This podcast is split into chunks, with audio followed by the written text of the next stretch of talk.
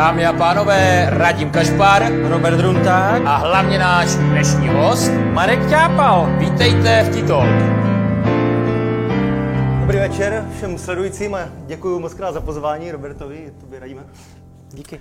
Eh, ahoj Marku, taky vítám tě, děkuji, že jsi eh, pozvání přijal. Vítám také naše eh, diváky, kteří se na nás dívají. Hned na úvod, než představím krátce Marka, bych chtěl divákům připomenout nebo zdůraznit, že toto je, vážení přátelé, již stý pořad, který se odehrává v Telegrafu. Takže to takové výročí. My jsme si, jak s naším hostem Markem, tak s Radimem už připili, protože je to dneska stylové, k tomu se fakt dostaneme.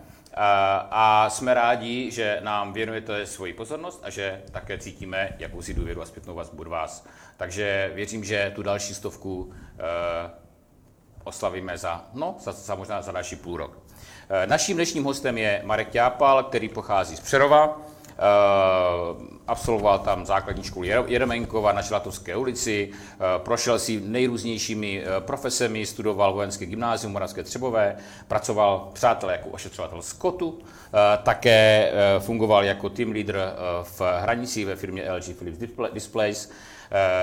V roce 2007 začal pracovat a vlastně dodnes pracuje v, v Continentalu v Otrokovicích jako gumař ale co je nejdůležitější, a to je ten důvod, proč tady Marek dneska je, eh, od, eh, řekněme, od roku 2006 a ve větší míře potom od roku 2012, 2014 provozuje vinařství eh, v Přerově. A jak sami uznáte, v Olomouckém kraji těch vinařství nebo těch větších vinařství tolik není a to je taky jeden z důvodů, proč jsme Marka pozvali. Marku, my se k tomu dostaneme, ale mm, taková moje první otázka. Jak se člověk vlastně, jak se z chovatele skotu stane, eh, stane vinař? No, tak ona stačila prakticky jedna jediná zmínka mamince o tom, že mi chutná víno a na Vánoce roku 2000, přesně teda, mi přistála pod stromečkem encyklopedie vína od Kristiana Kalek a mě to strašně fascinovalo, jak on popisoval ty vína, jaké vůně, chutě se tam mohou objevit a, a od té doby jsem prakticky o víně nepřestal číst a už je to, už je to přes 20 let vlastně co se vínu věnuju a snažím se neustále zdokonalovat v těch vědomostech o, o vínu a přišlo to vlastně až do toho vinaření. A já jsem, Marku, já se musím omluvit, já jsem dělal zase jednu chybu jako vždycky, protože ono se to vážení přátelé nezdá, ale ten úvod je nejtěžší. Já jsem vás zapomněl vyzvat eh, k tomu, abyste našemu stěnému hostovi, Marku Vyťápalovi z vinařství Vinum Predmostensis, eh, posílali už v tomto okamžiku své dotazy. Eh, takže pokud vás cokoliv zajímá, co se týká problematiky vína, pěstování vína eh, a vlastně vůbec dalších věcí z jeho života, posílejte nebo klaďte otázky na Facebooku, kde to vlastně živě vysíláme a my potom v té naší poslední 20 minutovce se těmto otázkám dostaneme. Já jsem skočil eh, rovnou na to vinařství, ale Marku, ty jsi dostal knihu v roce 2000 od maminky, ta změnila zásadně tvůj život. Ale předtím si, předtím si studoval například na vojenské, na vojenské škole v Moravské, nebo na vojenském gymnáziu Moravské Třebové, takže se chtěl původně stát vojákem? No bylo to tak, no. Chtěl jsem zůstat do armády, ale ze zdravotních důvodů jsem tam nakonec nezůstal, což nakonec samozřejmě ovlivnilo můj život, protože tehdy jsme čekali rodinu už velice brzy jako s mojí ženou, takže jako potřeboval jsem najít to nejrychleji z práci, takže jsem skončil jako ošetřovatel skotu. To bylo, tehdy to se zaměstnáním nebylo tak lehké, bych řekl v uvozovkách jako dnes, že je té práce dost, i když jako samozřejmě současná situace asi tomu nebude nahrávat, ale doba byla jiná. Tehdy té práce nebylo prostě dost jsem, co šlo a mě to uspokojovalo, ta práce ze zvířaty. V tom zemědělství mám, asi, mám to asi nějak pod kůží, to zemědělství prostě. Nicméně začalo to zemědělstvím, ale zemědělstvím to nepokračovalo. A pak tam byla nějaká etapa ve Stavařině a pak zejména v hranicích ve Philipsu, takže velká výrobní fabrika, korporát, kde si byl tým leader. Jak vzpomínáte na tohle období? No, tomu předcházelo právě to, to stavaření a tehdy těch zakázek taky, taky nebylo tolik, jako, takže, takže když otvíral Zeman slavnostně tu firmu LG Philips, tak jako jsem to viděl jako nějakou šanci mít nějaké stále zaměstnání, stálý příjem, že to bylo nejdůležitější, když má člověk rodinu. A tak jsem tam nastoupil a vydržel, vydržel jsem tam poměrně dlouho, sedm, sedm let. A jako tým lídra byl tam dobrý kolektiv, dobrá práce, akorát bych řekl, že ta firma tehdy přišla se špatným produktem. Že ještě se starý, ještě starý starými, starými bulvami, jako obrazovkami a tehdy vlastně zači, začínal boom těch plazmových LCD displejů, tak, takže přišli opravdu ve špatnou chvíli se špatným, se špatným produktem. No. On byl velký boom a pak byl rychlý pád. Nicméně, ono už se tady zmínilo, a my jsme se o tom částečně bavili i před začátkem pořadu, že osudové bylo právě to, že se zajímáš o víno, že ti víno chutná. Maminka koupila eh, knihu a eh, za jak dlouho teda po té, co si tu knihu pročetl, si řekl, že by si mohl vůbec se té oblasti trošku více věnovat? Tak já jsem se věnoval jednak té oblasti z hlediska teoretické, ale i z oblasti praktické, že jako ty degustace, které jsem naštěvoval jako neustále a snažil jsem se jít zdokonalovat vlastně, vlastně v tom pozdávání toho vína. A tehdy, tehdy jsem vlastně poznal svého kolegu Jirku Koláře, s kterým jsme vlastně vinařství spolu založili. A on, on má rodinu na Jižní Moravě a já jsem zháněl tehdy někoho, kdo má teda rodinu na Jižní Moravě, kde bych mohl pomáhat s vinařením a kde bych se k tomu mohl přiblížit více. Takže jsem jezdil do Křepic, do Hustopeč, vlastně poznávat jako to vinaření, jak vypadá po té praktické stránce. A já ještě jeden dotaz, protože eh, dnes se budeme bavit zejména o vinařství v předmostí, ale tím to nezačalo. Začátek je ten, že si spořídil relativně malou zahradu v Přerově a tam si, tam si začal se, s testy pěstování vína, kde si vysázel snad 40 odrůd, pokud si to dobře pamatuju. Ne. Tak jaké ty začátky byly a na co vlastně člověk jako přichází, co se učí v tom procesu? Je to tak, a, jako... a, a tak? Já, já vzpomínám na ten rok 2006, to byl taky takový osudový rozhodnutí, protože jsem se hodně věnoval jako horským kolům, jezdil jsem na horských kolech a tehdy jsem jako se rozmýšlel, do čeho investovat, jako do kterého kola. Měl jsem vybranou nějakou týmovou republiku za hodně desítky tisíc jako, a pak by přišly pod ruky jako zahrada v Markrabinách v Předově, tak myslím, že to bylo nejlepší rozhodnutí, který jsem mohl udělat, že jsem ty peníze neutratil za kolo, ale koupil jsem si tu zahradu na těch Markrabinách, rozhodlo to teda, že tam byl sklep, jako jo, tak to jsem si říkal, bude to i kde skladovat, to je super.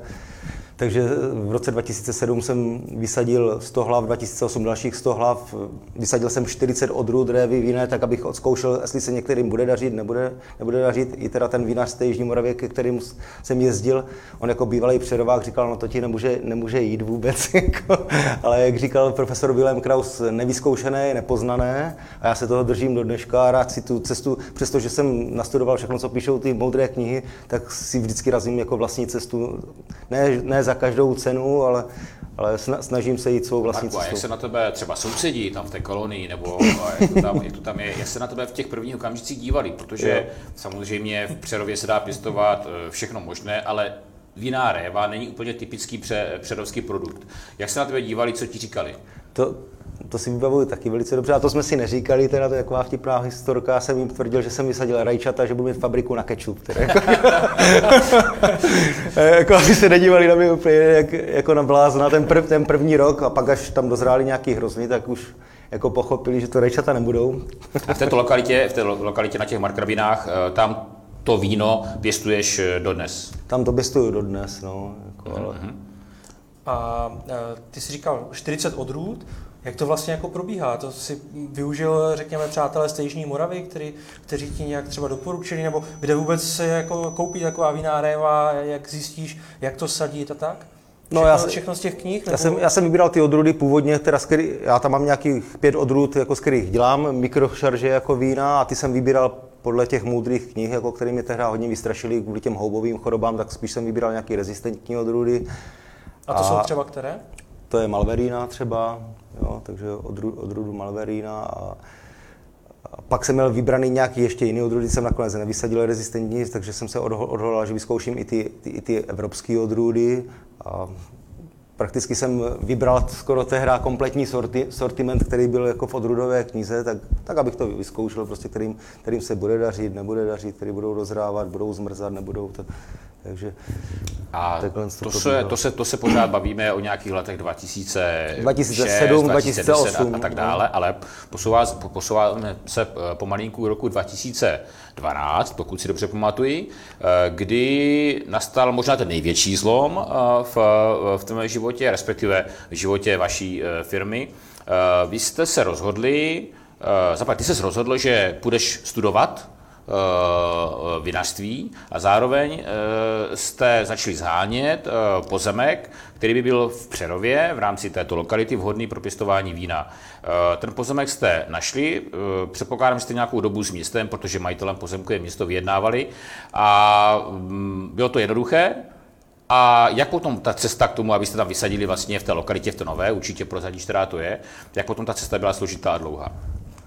Tak eh, já bych se vrátil zase ještě do toho roku 2012, kdy vlastně na těch markrabinách druhým rokem došlo na jaře k poškození jarními mrazíky, celkem fatálnímu. A to už teda se to ve mně zlomilo a říkám, tak vyjedeme někam na kopec nad Předov a budeme hledat nějakou lokalitu, kde se možná historicky réva pěstovala, kde by ty jarní mrazíky možná nehr, nehrozily. Takže jsme vyjeli na Žernavou, vlastně nad, nad Předov a Vybrali, vybrali jsme místo, zjistili jsme, komu ten pozemek patří, zjistili jsme, že, teda, že patří městu. Náhodou jsme potkali ještě Libora Pokorného tam po cestě, který nám slíbil, že je to zajímavý nápad, že nám s tím teda pomůže s tím vydáním s městem, což si teda taky stalo. On obnovuje ty knejzlíkové sady, v té lokalitě se to vlastně ta vinice nachází a spolupracujeme s Liborem do dneška. No a nějak, eh, trvalo to rok, než jsme s městem vyjednali vůbec, vůbec podmínky. Myslím, že ochrana životního prostředí měla obavy o to, že to tam jako nějak splundrujeme. Ale myslím si, že jako do těch sadů vinice, vinice i patří a máme tam i čas jako louku, čas, ti jsou tam jako pastviny, takže jako velmi dbáme na, o tu biodiverzitu toho, toho prostředí a hodně nám na té krajině záleží. Tam se totiž nikdy historicky nepoužívala žádná chemie a mm-hmm. to, drž, to držíme i do dnes. A jenom abychom, uh, abychom měli jasno, v okamžiku, kdy vy jste ten pozemek uh, si pronajímali, nebo to jste s tím jed, městem jednali, tak tam asi žádná vinice nebyla. Tu jste tam patrně vy potom vysadili, ale ona tam podle všeho byla historicky někdy eh, v minulosti. Je, je to tak? To mě začalo taky hodně zajímat, takže jsem navštívil nějaké historiky, historiky aby, aby mě o tom utvrdili. Tím mi řekli teda, že nic takového tady nebylo. Ale já jsem se teda nenechal odbít, že, protože jsem byl hodně, hodně zapálený do té věci, takže jsem za, začal hledat, zkoumat a samozřejmě vedle jsou vinary, Popovický kopec jako, jako viničná, Začal jsem, my máme oproti Prostějovsku třeba, bych by řekl, smůlu v tom, že tam jsou tam stejné klimatické podmínky jako v Přerově, ale historicky vlastně oni spadali pod horenské právo židlochovické a eh, ty zápisy jsou v horenských knihách o tom pěstování na Kosíři a v Doma Myslicích a tam, tam v tom okolí na těch svazích. A u nás nic takového není. Bohužel jako tě, ty vinary, mm, ty vlastnili jezuité a takže jsou, zápisy jsou sice ale v latině v jezuitských urbářích, tak toho jsem se nedobral. Takže jediná možnost byla dopátrat se v katastrálních knihách, které mm. jsou jako svědkem, svědkem toho, co se tam dělo na těch místech. A opravdu vedle našeho vinohradu je pozemek, který se do dneska na, nazývá Vinice a takových míst jsem našel spousty, jako mm. na, na Přerovském okrese. Takže ty místa opravdu dokládají, že se tam historicky réva vína pěstovala a i když jsem se díval na topografii těch míst, tak vždycky jsou to jižní, jižní svahy, takže dá se předpokládat, že opravdu historicky tam eh, ty, ty vinohrady byly. Mm-hmm. A, a už, už z, vin, z vinar vlastně, eh, tam už je zmínka z konce 13. století, století z listiny pro hrad, eh, tady hradížský klášter v Olomouci o tom, že se tam ta réva pěstovala, že tam byli teda lidé, kteří se živí vinařením. Takže. A já jsem pochopil, že ty si i kromě toho, že si rodák z Přerova, tak si velký propagátor předměstí. Předmostí? Eh, pardon, předmostí samozřejmě. Ale vlastně je to i předměstí, předmostí je předměstí. Je, ano, ano, je, je, to, je to i předměstí, ale jmenuje se předmostí. A eh, je to, je to lokalita, která, která má velmi bohatou historii. Ostatně to můžeme vidět i na vašem krásném obalu na, na té krabici od vína. Klidně ji můžeme ukázat. Možná Dokonce to můžeme vidět. vidět i na sklenicích, kterou může využít a zrovna ochutnat. Marku, mimochodem, co to, co to pijeme za víno toto? Pijeme Chardonnay roku 2018, které byly oddělané na barikovém sudu. Že je tam krásně to hřebíčků. Ten, ten z toho bariku, rozin, rozinky, cukrový melon, ten ročník byl velice, velice teplý, jako, takže ale zpátky ještě k tomu předmostí. Vás to teda inspirovalo, ostatně i se jmenujete, já to radši přečtu, ať to neskomolím, eh, Vinum Predmostensis, takže ten vztah eh, k tomu území je. Můžeš nám trochu přiblížit, eh, v čem jste se inspirovali a v čem je ta lokalita třeba pro pěstování vína unikátní, zajímavá? Protože u nás asi jako všichni známe vína z Jižní Moravy, ale vína z předmostí ne každý zná, tak v čem je třeba předmostí jiné? my jsme, si, my jsme si řekli, teda kromě toho, že budeme pěstovat révu vinou a vyrábět víno, že hlavním naším cílem bude propagovat předmosti jako archeologickou lokalitu a pak eh, k tomu přispělo ještě jedno osudové setkání s, než, s neži, nežijícím panem archeologem Mikulíkem, který mi ukázal obrázek předmořské Venuše. Z toho jsem byl úplně fascinován. 27 tisíc let stará rytina na mamutím klu, takzvaná geometrická Venuše nebo předmořská Venuše se jí říká. A vlastně z toho vzniklo i to, i to logo, tady tohle je hlava, mm-hmm. hlava té rytiny, tady tohle je její, její bok, té předmořské Venuše. Máme ji vlastně tady vyobrazenou, mm-hmm. jak, jak vypadá celá ta rytina na tom mamutím klu. Takže jako nádherná věc, to byla láska na první pohled. A, pak ty, ty, uh, Vinum predmostenzis, název, název složitý, že, ale vzni, má to svoje opodstatnění podle Homo predmostenzis, jak pojmenovali archeologové toho paleolitického lovce mamutů, když našli ten hromadný hrob v předmostí, tak, takže podle toho vznikl i ten název a pak máme řady vín jako neolid, mezolid a paleolid, podle toho, jakým způsobem je vyrábíme a pak nějaký speciálky jako doba ledová a ma- oranž mamut. a pojďme ještě k té lokalitě jako takové, že samozřejmě Eh, vinou révu ovlivňuje to podloží a vůbec půda a tak dál, tak v čem je třeba eh, v to v předmostí jiné než na Jižní Moravě? V čem je unikátní? Kromě toho, že to tam většinou zmrzne. ne, většinou ne, ale občas ne, to bohužel stane, je to eh, samozřejmě nákladnější. 2016 se nám na tom nízkým, nízkým vedení, tam byly, tam byly větší, větší škody, no, 2016. A ale... A jaké to je, Marku, prosím tě, jaké to je? Ty jsi to zažil na těch markrabinách, občas to, občas to zažijete s kolegou i na, na, na té hlavní ploše. Přece jenom je to citlivější, prostě je to, je to víc na severu. Člověk se snaží, věnuje tomu strašně uh, hodně času a pak se třeba stane to, že uh, přijde mráz a uh, ta práce prostě přijde částečně vníveč. Eh, jaké jsou ty pocity? A, ne, a ne, nechci ukrást radimou otázku, tak nezapomeň na tu předchozí. Já jsem si se s ještě vzpomenu. Radim se potom stěžuje, že já, já dávám moc otázek, on dává míň a teďka jsem mu dokonce jednu ukradl, tak se za to omlouvám. Tak samozřejmě je to obrovský pocit zmaru. Jo. Jednak musíte nějak ekonomicky fungovat, že? To, je, to je jasný a je tam obrovské kvantum práce. A ten člo, člověk se o tu vinici musí starat, i, i když je bez té úrody úplně stejně, protože tím zakládá tu úrodu další. Takže když, jsem, když máte rok dřít na, ně, na něčem, kde, kde vidíte, že z toho nebude ten rok žádný užitek, tak, tak je to náročné i, i psychicky, ale nedá se nic dělat. No. Jako bereme, bereme to jako, jako součást těch dnešních změn klimatu. Jo. Vemte si dneš, letošní rok, jako pomrzlo celé Burgundsko, celé, celá Šampaň, tam jsou miliardové škody, nebo řádu miliard eur, jako, jo. Tam, tam jsou ty škody a nikdo neřekne, že by tam ta réva nepatřila. Že? A je, je, to, je to vlastně součást těch změn toho klimatu, kdy to klima přechází do různých extrémů a to rašení přichází daleko dříve. Díky tomu oteplení přichází o dva, o tři týdny dříve a pak ještě samozřejmě přichází ty jarní mrazíky a ty pak tu révu poškozují. Takže tohle je součást tady, tady těchto těch změn, že přibývá těch extrémů. Jo? A my s tím, my s tím prostě počítáme a jsme, si, a jsme s tím už ty, ty, ty posílal takový zajímavý graf, tomu se určitě té další 20 minutovce dostaneme, protože ta teplota se i v Olomouckém kraji postupně e, zvyšuje. Ale vrátíme se k té lokalitě. Ano, k té lokalitě Radimově. a rozdíl Jižní Morava pře, přerod. Marku, prosím tě, odpověz Radimovou otázku, protože jo, jo, mi to počítal do konce života. A já, já, já, ji, já ji velice rád odpovím, protože tu lokalitu prostě miluji, miluji na deště.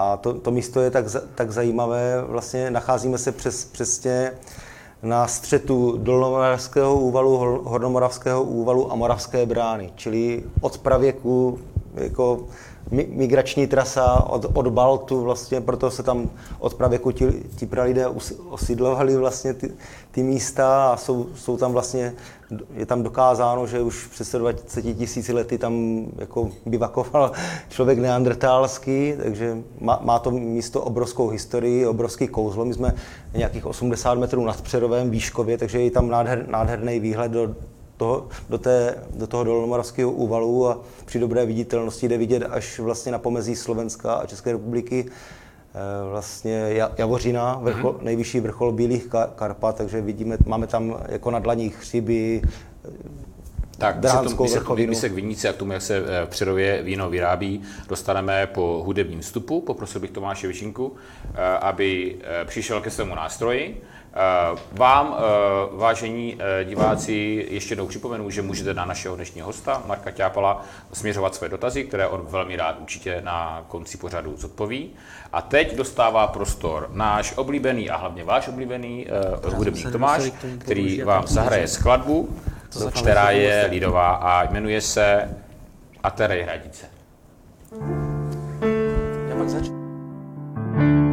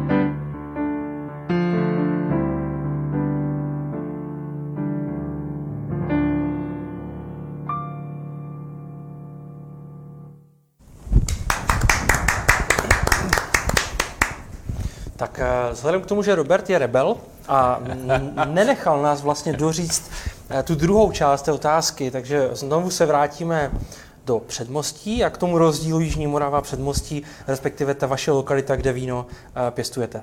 Jo, já, já, jsem, já jsem vlastně přiblížil, jako, kde asi ta vinice je přibližně a nacházíme se vlastně geologicky na Čepínské pahorkatině, což jsou poslední výběžky Oderských vrchů, vlastně předově, které se táhnou od Ostravy. A podloží je vlastně třetí horní moře pod tou vinicí. Máme, máme vlastně pod vinicí amfiteátr, takzvaný, kde se těži, těžil vlastně ten štěrkopísek z toho třetího horního moře. Jsou tam vidět krásně ty uhličitanové profily vlastně těch mořských živočichů, těch jejich skránek vlastně, z kterých se stal uhličitanová penaty. Takže, takže to je to jedinečné terroir. Je, je, to, je to terroir, jako musím říct teda po těch vínech z těch markrabín, když jsme měli první, první víno eh, vlastně z Žernavé, tak Velký rozdíl. Šlo, hned šlo poznat, že, že, že, to je opravdu teroár, že to víno má charakter. Hmm. Prostě, jo. A pojď nám, pojď nám ještě trochu přiblížit, my už jsme se to trošku dotkli, že některé, některé odrůdy jsou eh, více vhodné pro tu lokalitu, některé méně, tak eh, co dnes na té vinici převládá? Jaké odrůdy tam pěstujete? My jsme neměli to štěstí jako třeba na Jižní Moravě, kde, kde mají ty staré hory a mají tam popsa, popsané postaletí, co se, co se tam pěstovalo. A tak jsme vycházeli z toho, co se tam historicky snad možná mohlo, mohlo, mohlo pěstovat, takže jsme vybrali vlastně burgundské odrůdy, které dovezl už Karel IV. ve 14. století, Pinot Noir, jak my říkáme, je to odrůda rolandské modré, eh, Chardonnay, tady tyhle dvě odrůdy. Pak jsme vybrali tramín červený jako jednu z nejstarších kulturních odrůd vůbec, která se snad taky mohla te- tehdy pěstovat, i když tehdy se hodně pěstovala ve formě tramíny bílý, které se říkávalo brincht. A pak jsme vybrali dvě novější odrůdy, který jednak jednu z těch markrabin, která se mi osvědčila nejvíc, to je odrůda Kerner, vlastně, která je křížencem Rizlinku rýnského a trolinského a dává vína charakteru Rizlinku rýnského. A pak jsme vybrali odrůdu Hibernal, která byla v té době jako hodně populární, moderní, je to hodně aromatická odrůda, ale je vykyčižená taky z Rieslingu Rýnského, ale na té Jižní Moravě a u nás vlastně na těch píscích dává většinou odrůdy, které jsou aromaticky blízké Savignonu. My se určitě tomu budeme věnovat ještě dlouze, ale mě teď napadá jedna odbočka, kdy my jsme se o tom lehce bavili před tím začátkem a teď si před chvíli zmiňoval Karla IV., Burgundsko a tak dál. Tak eh, my jsme se bavili vína Bordeaux, Burgundsko, Francie a tak. Tak eh, pojď taky našim divákům přiblížit, která je tvá oblíbená oblast a proč ve Francii. Tak vlastně je to Burgundsko. Že? A to, to už plyne už z té encyklopedie, kdy jsem tehdy poznal, že ten, ten Kristián eh, Kale, který o tom psal, že to měl taky, taky v srdci nejvíc, to Burgundsko, šlo to, šlo to z té encyklopedie poznat prostě a taky mi to hodně zasáhlo a pak jsem měl i možnost, možnost ochutnat jako velká burgundská vína, který bych teda samozřejmě sám nekoupil, protože ty, ty ceny prostě jsou pro mě nedostupné jako těch, těch vín, ale díky, díky Mirkovi Hrabalovi, panovi doktorovi, který dělá v Hustopečích eh, světový duel vín a dováží tam vína celého světa, který máme tam možnost ochutnat a jsou to třeba tisíc eur za láhev. Jako, a tam, tam se jezdí školit právě ti, ti vinaři a je to obrovská práce, kterou on odvádí i pro to naše vinařství, že ti naši vinaři vidí, jak, ty velká, jak ta velká vína opravdu vypada, vypadají, takže za tomu patří neskonalý dík. A Burgundsko a Bordeaux, to jsou, jsme se bavili, to jsou dva naprosto různé světy. Na jedné straně burgundský snobismus a perfekcionismus a na druhé straně takový to sedlácký, selský, selský Burgundsko, který je mi velice, blí, velice blízký. Když jsem ti říkal, hmm. vlastně ta agency z Robinson Master of Wine byla ve, ve sklepě u Andreho Jaira, kde měl vína, ona mu říká, to jsou vína za miliardy. On říká, no, co mám dělat? A mezi tím měl zavařeněný s fazolkama. Jako, takže, takže to, je, když, to je bylo určitě se, určitě se dostaneš, už jsme se, eh, už jsme se dostali k tomuto tématu, určitě občas eh, vyjedeš do Rakouska, do Itálie, do Francie, do těch vinařských oblastí. Navštívíš třeba nějaká větší vinařství nebo rodinná vinařství známá, Eh, je tam něco, co si řekneš, ale krucinál, to bych někdy chtěl mít prostě jako taky a pěstovat na tom, a nebo, nebo prostě ten, eh, to předmostí a ta láska k tomu a vztah k tomu místu je natolik důležitý, než, nebo je důležitější, než třeba to jako rozšiřovat eh, nějaké ty plochy. Jak, jaký to máš vztah? Chtěl bys prostě třeba to vinařství spolu s kolegou, protože my na něho tady všechno no, zapomínáme. Ne, ne, Chtěl bys to jako expandovat a, a, a dělat ten podnik větší? No, vel, velmi pomalu. Já nejsem progresivní podnikatel, jako, takže máme, máme nějaké plány na rozšiřování, ale trvá všechno strašně dlouho. Teďka jako nej, v nejbližší době máme, máme v plánu vystavit nějaký vlastní zázemí, vlastní sklep, a pak až někdy možná v budoucnu jako přijde na, na řadu rozšíření vinice, ale urči, určitě ty kořeny mám v tom předově zapuštěný tak, tak hluboko a pro, proto ho propagujeme a rozhodli jsme se, proto vinařství. Tady mohli jsme koupit jednoduše vinici někde na Jižní Moravě a, a dělat, dělat to Takže tam. pro tebe, Marku, je, je důležitější být v těžších podmínkách v předmostí, než třeba vyměnit za nějaké, řeknu, optimální podmínky někde na Pálavě nebo, nebo tak. Kdybys tu možnost měl, nešel bys do ní? No já si, já si ani tak nemyslím, že ty podmínky by byly nějak o moc těžší oproti té Jižní Moravě. Jako kolikrát máme zkušenosti, že ty hrozny jsou u nás dřív, dřív zralé, jak na některých místech Jižní, Jižní Moravy a, a máme krás, krásné jižní svah. A já, jako beru to i jako, jako vždycky jako výzvu, já mám rád jako v, tady,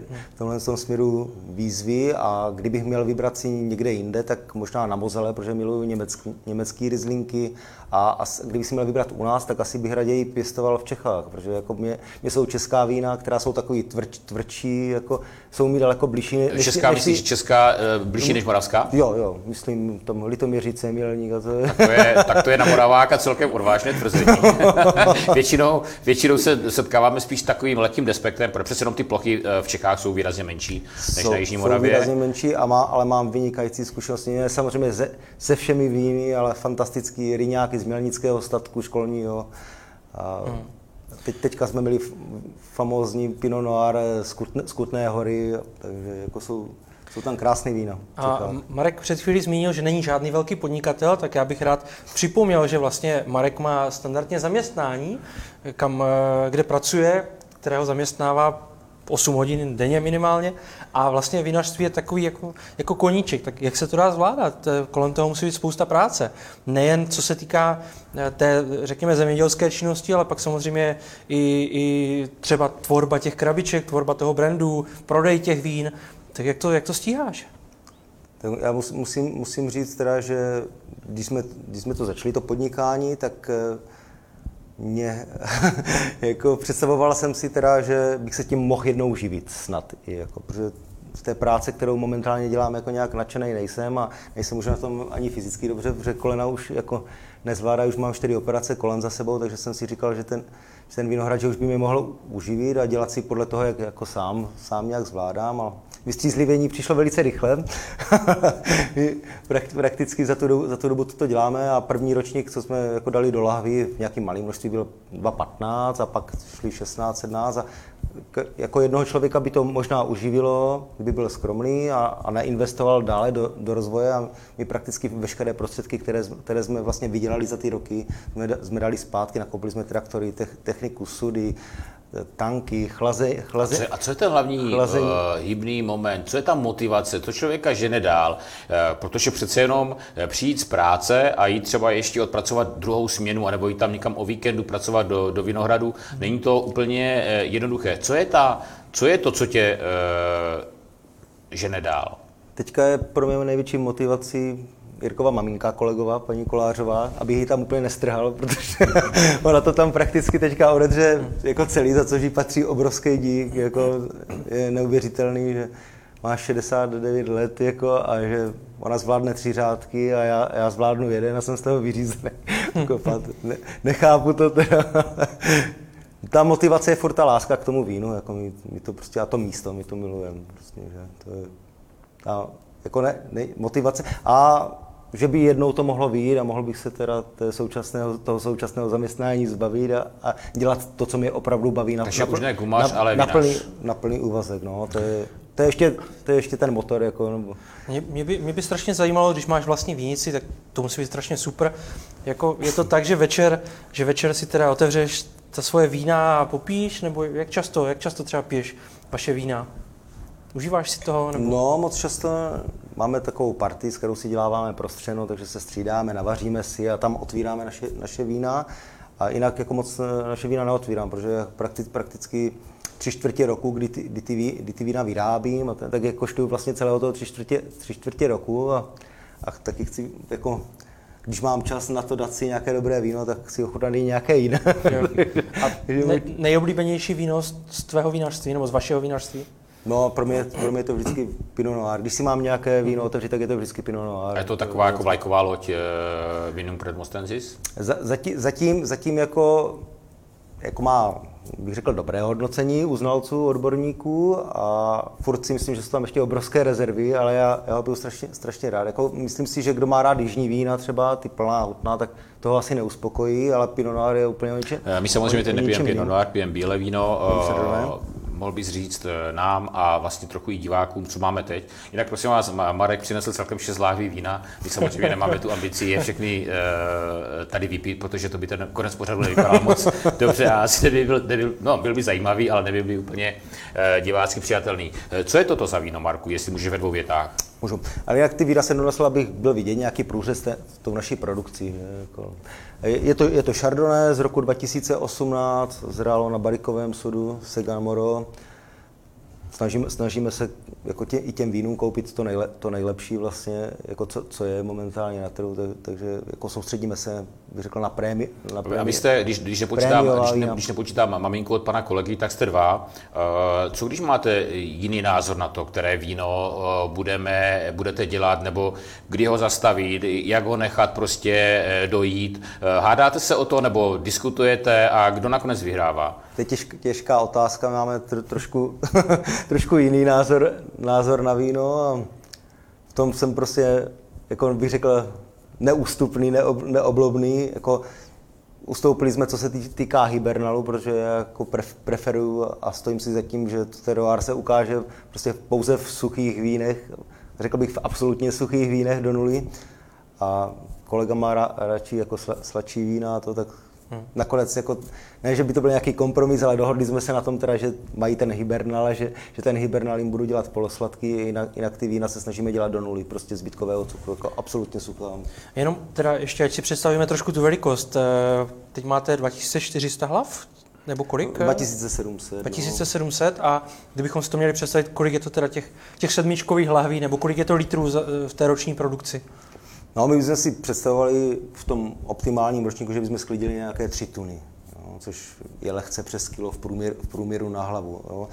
A to je 3x6, 1800 litrů.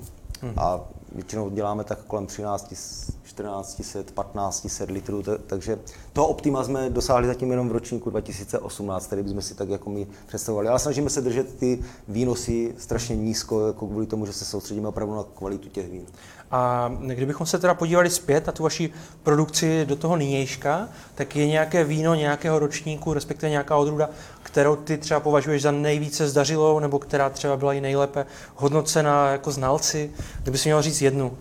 No, já, já, já jsem k sobě hodně kriti, kritický, takže furt vidím jako v těch vínech ještě v těch hroznech obrovský potenciál, že ještě ty ty révové keře ještě musí prokořenit vlastně to podloží, aby, uka, aby ta vinice ukázala, co, co, co to všechno umí. Jako, jo. Takže jako ještě ale, spoustu... ale 2,17 Chardonnay je jako hodno, hodnocená asi nejlíp zatím. Jako. Tak ta vinice je samozřejmě pořád ještě jako hodně mladá, že jo? Je mladá a říká se, že teroár se ukáže ve Vídně někdy, při těch výsadbách, které jsou na Jižní Moravě, někde kolem 20. roku té vinice. Jo? A my jedeme letos osmou sezónu, ale vysadili jsme vlastně Chardonnay a Rulandské modré tak, tak, aby ukázalo to terroir už po desátém roku máme nejhustší výsadbu vlastně v rámci republiky vůbec Pinot Noir Chardonnay, kde by se nám vyšlo 11 100, 100 keřů na hektar, jo, takže ještě o něco hustší, než je třeba standardem v tom Burgundsku, kde to, kde to je na těch 10 tisíc, jako u nás je standardem 5 tisíc mm-hmm. hlav na hektar.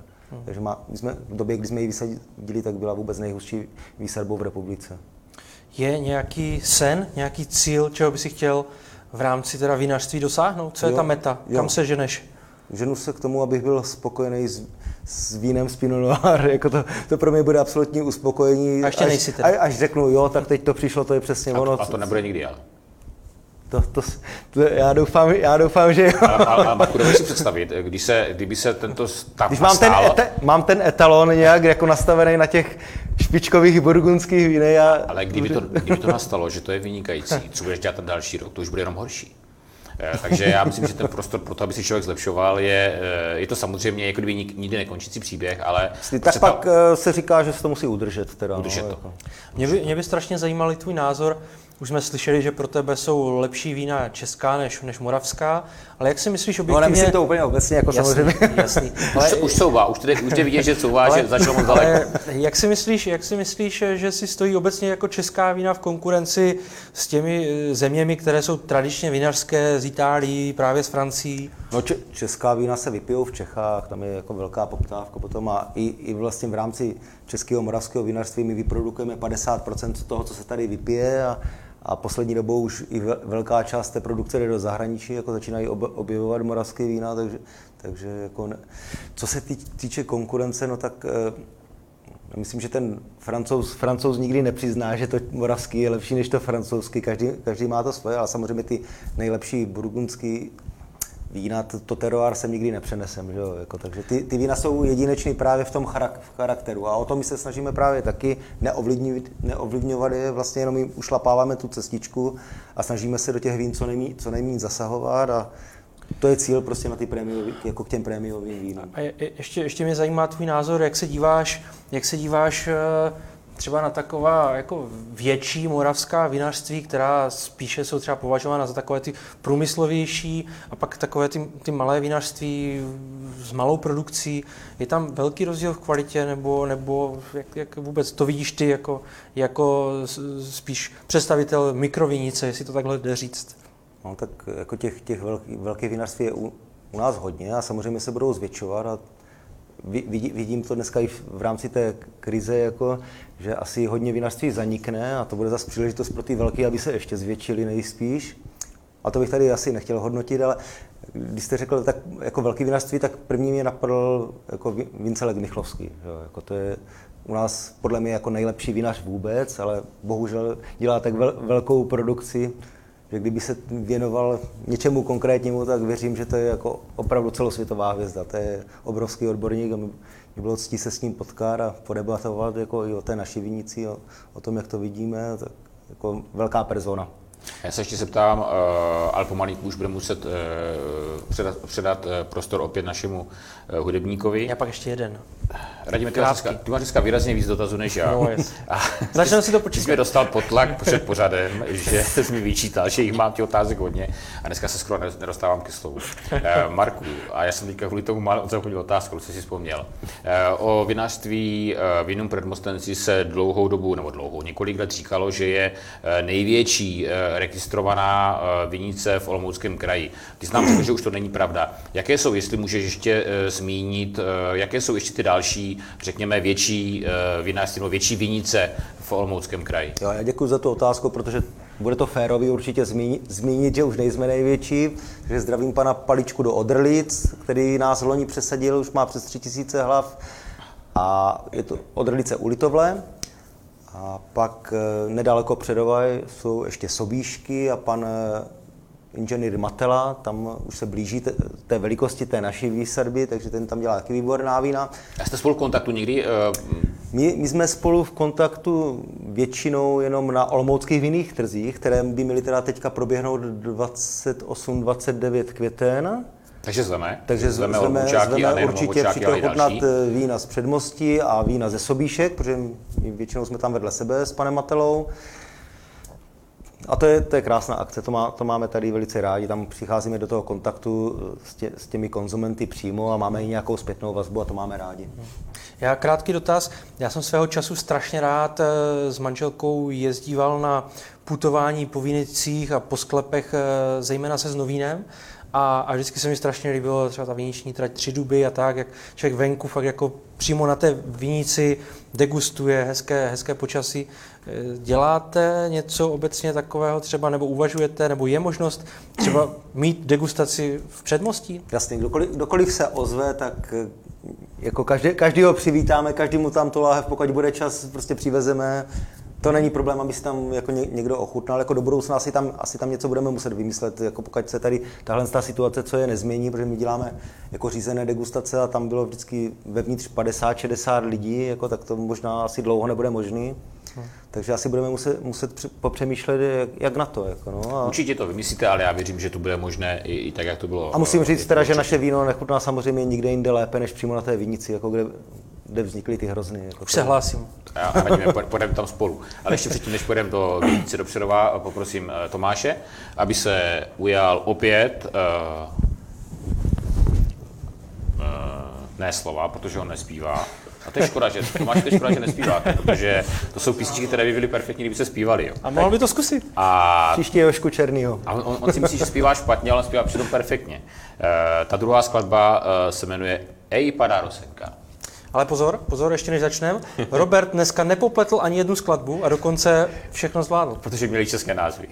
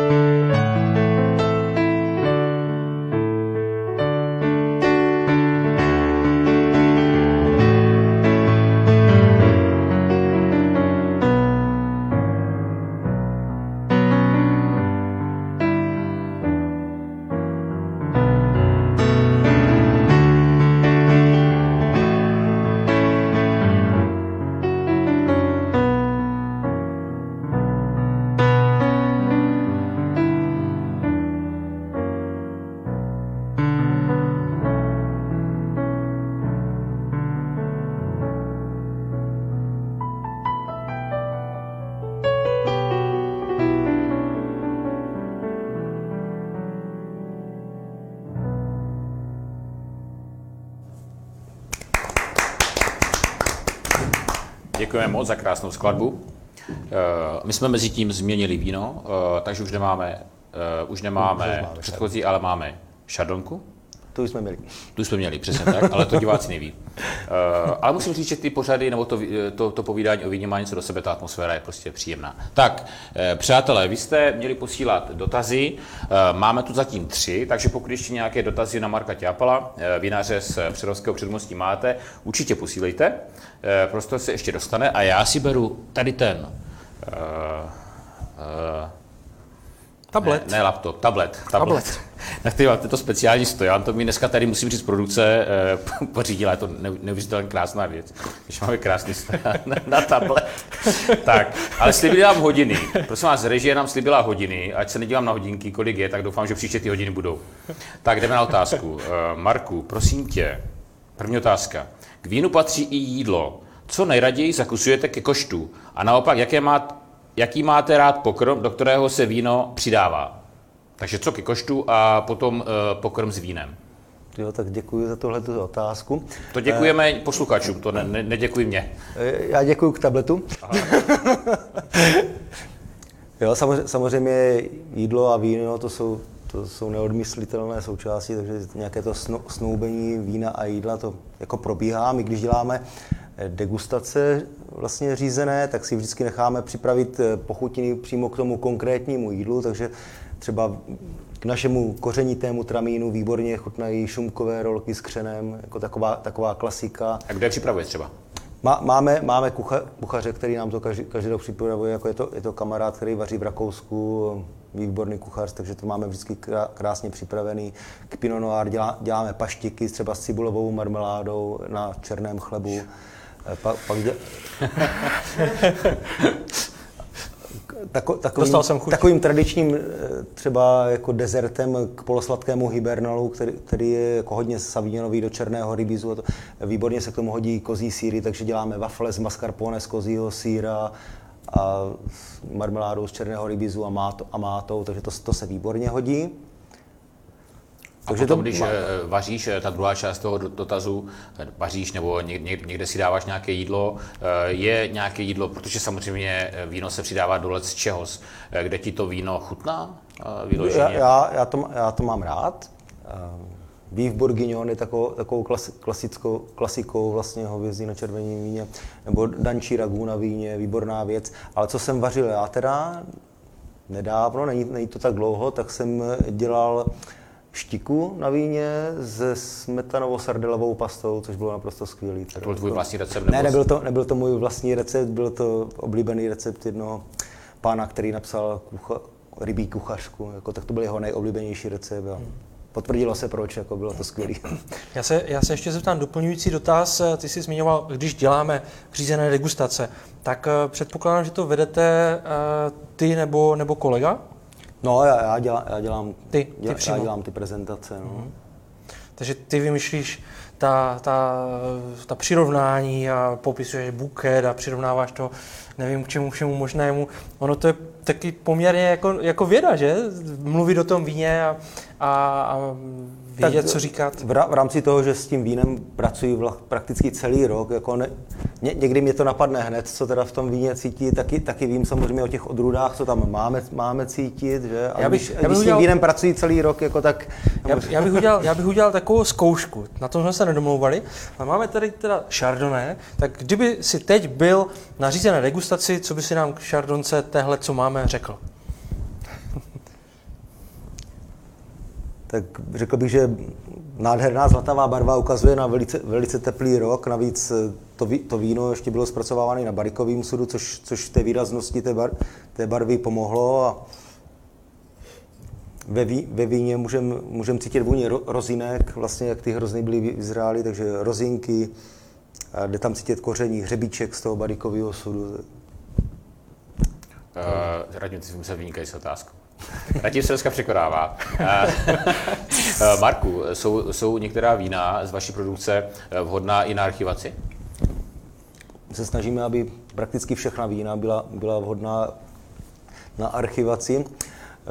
Když jsme se bavili o nějaké té cenové politice s kolegou, tak no, začátku jsme říkali, teda, že se budeme soustředit na prémiová vína a, A on říká, teda já neznám nikoho, kdo to za, to za to cenu koupí, jako neznám nikoho. A já jsem si teda jako trval za svým, že ty vína budeme opravdu připravovat tak a říkám, že vydrží a říkám, tak když to nikdo nebude chtít, tak neprodáme ani flašku a ty vína budou ležet a budou zrát. Prostě připra- budeme je připravovat tak, aby opravdu, opravdu opravdu dobře nazrávali v čase a ty vína připravujeme minimálně půl roku leží na kvasnicích. Jako nechcem se dostávat až k nějakým jako technologickým věcem, ale obecně ty ty kvasniční kalí vlastně, nebo ty kvasnice, když se rozpadají, tak vlastně chrání potom, chrání potom to víno, vlastně chrání ty aromatické látky, chrání kompletně to víno. A to víno líp zraje a Já bych chtěl říct, že eh, my jsme, když jsme vlastně tady v Telegrafu v roce 2019 v listopadu eh, otvírali eh, galerii a, a byla tady první vernisáž, tak vlastně byla nějaká společenská akce a my jsme tehdy hledali vinaře z regionu, což nebylo tak jednoduché. A oslovili jsme tebe, vaše vinařství. A musím říct, že tehdy ta vína měla velmi dobrý ohlas a mnoho lidí, protože tady byli samozřejmě i lidi z zahraničí a, a, a lidé z Prahy a tak dál, tak velmi kvitovali, velmi kvitovali ta vína. A jedno z těch, co bylo velmi populární ten večer, bylo to oranžové, oranžové víno. K tomu jste, k tomu jste si jak propracovali a, je, a je, jak dlouho ho vyrábíte? Tak děkuji zase za otázku a dě, děkuji za tu, za tu možnost, teda, že jsem mo, mohl ty naše vína prezentovat na, na takové báječné události, protože víno a umění to jsou spojitý nádoby. Já jsem byl strašně, strašně rád, že jsem je zrovna na tady téhle té události mohl ty vína prezentovat a byli tady opravdu lidi z celého světa, takže jsme si ověřili, že, že to má nějaký parametry, nějakou úroveň, přestože to je že to je tady víno regionální z Hané, jako z nevinářské oblasti a myslím si, že ty lidi by nám vůbec neodpustili, kdyby ty vína nebyly dobrý a, a asi je vůbec ani nezajímalo, že to, je, že to je z regionu. Takže jako když už prezentujeme na takové akci ty vína, tak musí být srovnatelný s jakýmkoliv světovým, světovým vínem. A, a my si stále potvrzujeme, jako, že ty vína jsou kvalitní, ani bych si tady chtěl nějak jako... To je pořád. jako, prostě, jsou prostě kvalitní, srovnatelný. Ze začátku byli lidi nám schopni odpustit cokoliv, protože si říkali, jako je to region, to ani, ani neočekávali, že by ty vína mohly být nějakým způsobem srovnatelné a samozřejmě my se musíme posouvat dál a dál v té kvalitě. A teď jsem se do toho zamotel. A to, a, a to, to, oranžové. to oranžové víno. A, a, to, a to oranžové víno. No, tak já musím říct, že jsem ho asi někdy před 15 lety vymyslel. Teda. Pak jsem zjistil, že jsem ho nevymyslel. že už se dělá asi 8 tisíc let v Gruzii, v Gruzii. Pak to bylo strašně populární jednu dobu to víno a stal se z toho takový mainstream, tak jsem úplně přestal mít chuť to dělat prakticky. a tak si říkám, když jsem to vymyslel teda v uvozovkách, tak proč by ho teda neudělal nakonec, takže, takže jsem si ho udělal a zase jsem si ho udělal podle, podle svého, úplně jinak, než, než se standardně dělává v těch kvevery a, a, jsou, a jsou rád, že má úspěch, ale eh, ještě nám zbylo asi nějakých 100, něco přes 100 lahví, 150, my už ho nenabízíme, nebo já ho nenabízím, ne, ne kvůli tomu, že by ho nechtěl prodat, ale schválně ho nenabízím, protože to víno je náročné na, na přípravu, jo, takže ne, nechci, aby to byl jako ne každý to zkousne, to víno. Jo? Mhm. Má, to, má to takový charakter, že to není opravdu pro každýho a já nechci, aby z toho byl někdo dal 300 korun, 330 korun za víno a byl z toho zklamaný. Chce to opravdu přípravu to víno, takže spíš ho radši prodám někomu, kdo je opravdu poučený a dá tomu ten čas. A, a já se, já se teda zeptám, ty jsi, to, ty jsi to nakousl, nějaká cenová politika vína, že chcete jít spíš uh, tou kvalitou, takže v jakých rozmezích se teda vaše vína pohybují? Za no, kolik můžeme koupit lahve?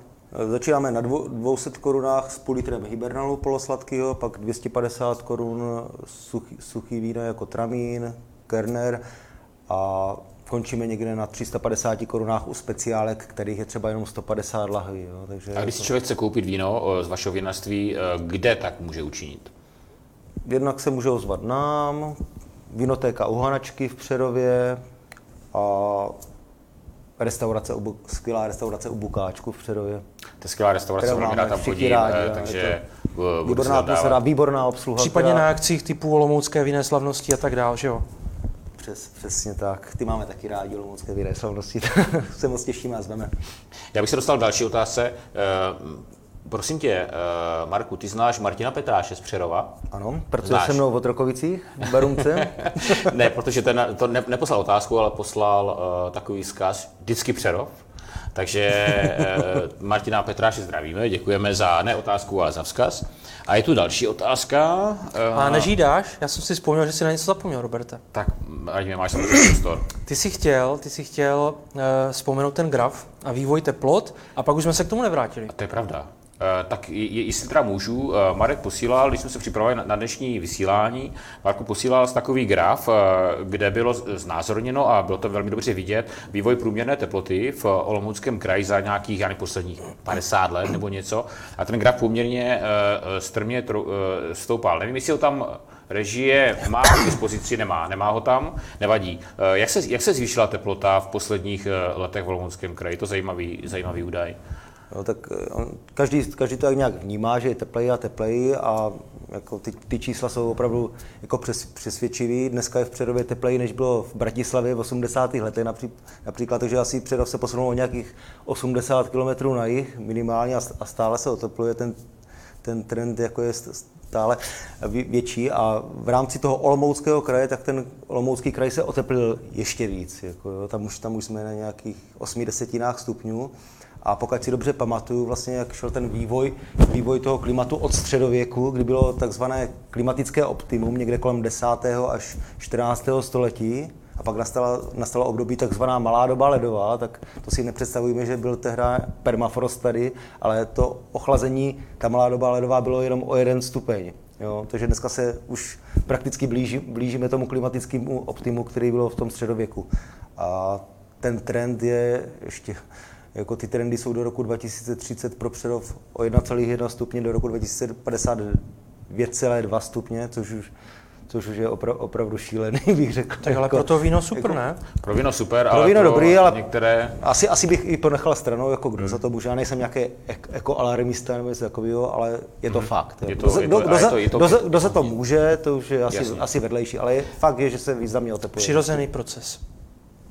To, to, to ne, ne, nevíme, no. na, na, to, to bych tady ani, ani nerozebíral, protože třeba na to nemáme ani stejné názory, ale hlavně to není předmětem našeho, ne, našeho dnešního uh, naší jsme to ani nestudovali. uh, mám tu ale ně, nějaké další otázky, a některé dokonce přibyly. Uh, jedna jednoduchá, ale to nevím, jestli, jestli, Marku víš. Otázka zní, je pravda, že ve víně je pravda?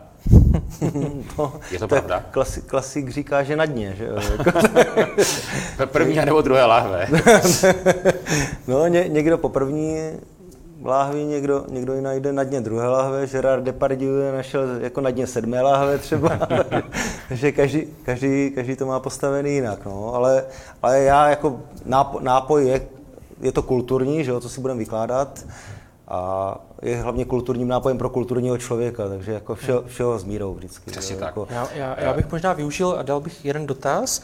A ty jsi zmiňoval, že občas degustuješ i zahraniční vína, že některé lahve třeba stojí tisíc euro. Tak je nějaké víno, na které opravdu jako pamatuješ doteď, že to byla úplně jakoby ta top, to, co tě uchvátilo, na co doteď vzpomínáš, co bylo fakt jako největší zážitek? No, já se zase jako vrátím k Burgundsku, že? Jako tam to všechno začíná a končí a já mám oblíbené, oblíbený monopol Claude Tart jako z Burgundska. Ten tam bývá vždycky v těch hustopečích, tak to je fantastický víno. A z těch nejdražších, který teda jako jsme ani nevěděli, že je nejdražší, to jsme se dozvěděli později nám i s kolegou, jako jsme se trefili teda, že nám chutná nejvíc, chutnalo nejvíc mizini Grand Cru od eh, Priera. Tak to, mm-hmm. bylo, to bylo fantastický víno za tisíc euro za láhev. Mm-hmm. Ale jako i když ponech, pominu to Burgundsko, tak uh, miluju Barola a Barbareska z Piemontu. Italové jsou frajeři úplně jako taky ve víně. Jako Ale my musíme pospíchat dalším otázkám. Máme ještě Pojďme dvě. E, ta první zní, Češi jsou přece jen národ pivařů, to je pravda. Holdujete i zlatavému, zlatavému moku. A jak vnímáte maloproducenty piva? Mají něco společného s v vozovkách malovinaři? Mini pivovary a malá vinařství? Mini pivovary, malá vinaři, jako myslím si, že společného mají to nadšení. Že, jako, že do, do, toho jdou, jako, neřekl bych úplně z lásky k tomu nápoji, ale, ale, ale jak, jako pivo je taky fenomén, zvlášť, zvlášť u nás. Takže... A piješ pivo?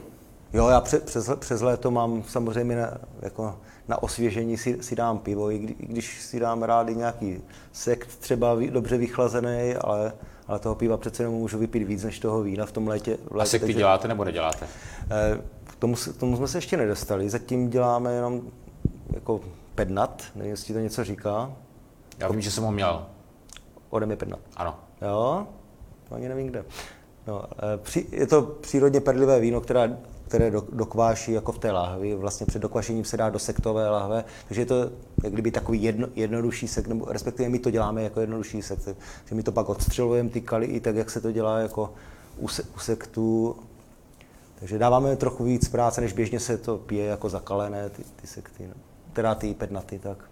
Já mám ještě tam poslední otázku od uh, našich diváků. Uh, Zdeněk Kortýš, uh, který volomou si provozuje známý Blackstaff, se ptá, my jsme částečně o tom mluvili, ale on se omlouvá, protože píše, dobrý den, připojil jsem se později, tak omluva, pokud to už zaznělo. Používáte dubové sudy na zrání vína? Používáme a snaž, snažíme se vlastně už co, co nejvíc těch vín dělat sude, jako měli jsme nerezové tanky, ale postupně. Máme akátové natramín, šardonnay děláme v bariku, který je dubo akátový od Segan Moro. A pak jsme si nechali dělat na Jižní Moravě taky dubo akátové, to na nás taky teda hleděli, že jsme přišli s tím, jako, že chceme dubo akátový, jako, kde jste to viděli, a to říkám, viděli, chceme, jako, byli jsme jediní, dneska už jsme byli taky, jako jsem si všiml, následovaní nějakýma vinařama, takže Říkám, i, i v tady tomhle to si jdeme jakože vlastní cestou a zkoušíme, který ty sudy si na ty, na ty naše vína jako hodí, hodí nejlépe. No. A budeme zkoušet dál. My máme rádi tu, tu volnost, tu, to experimentování a my jsme ten vinohrad pojali jako experimentální, jsme ho tak pojmenovali, jo? Takže, takže my máme rádi, nevidíme ten svět toho vína červeno-bílé, bych řekl, že by se dá udělat jenom červené a bílé. Hmm. Zkoušíme různé pale, škály, prostě barev a, chu, a chutí a, a hrajeme si s tím vínem tak, aby nás to bavilo. Mm-hmm. A e, teda první sklizeň byla 2015 nebo 2016? 2015. Byla, byla mikrosklizeň první. No. A teď třeba po těch pěti, šesti letech, když si, když si otevřete to víno z těch let, je tam teda výrazný posun v té chuti? Máme celkem chladný sklep, navíc klimatizovaný, takže se to posouvá velice, velice pomalu a navíc Pinot vlastně to víno jako vydrží hodně dlouho, když je dobře udělaný, takže nazrává a nazrává veli, velice pomalu a posun tam samozřejmě je. A když řeknu, mám tady, ještě jsem vzal Pinot 2017, tak on už je, my začínáme červené vína prodávat po dvou letech a je prakticky vyprodaný, ale teď by se teprve mohlo možná začít pít, jako bych řekl to víno. Takže. Marku, eh, náš pořad se pomalinku eh, blíží ke konci. Eh, taková otázka, možná, možná poslední, možná předposlední. Kde vidíš vaše vinařství za nějakých pět nebo deset let? Co je ta představa, co je ten sen a třeba i nějaký možná dílčí cíl? No, Jedna věc je, kde to vidím já, druhá věc je ten potenciál. Ten potenciál je velký, kdybych byl prostě nějaký, nějaký dravec jako progresivní podnikatel, tak eh, jako klimaticky na to ta oblast má evidentně, takže jako potenciál toho rozšíření a rozjetí nějakého podniku tam, vel, tam velké je.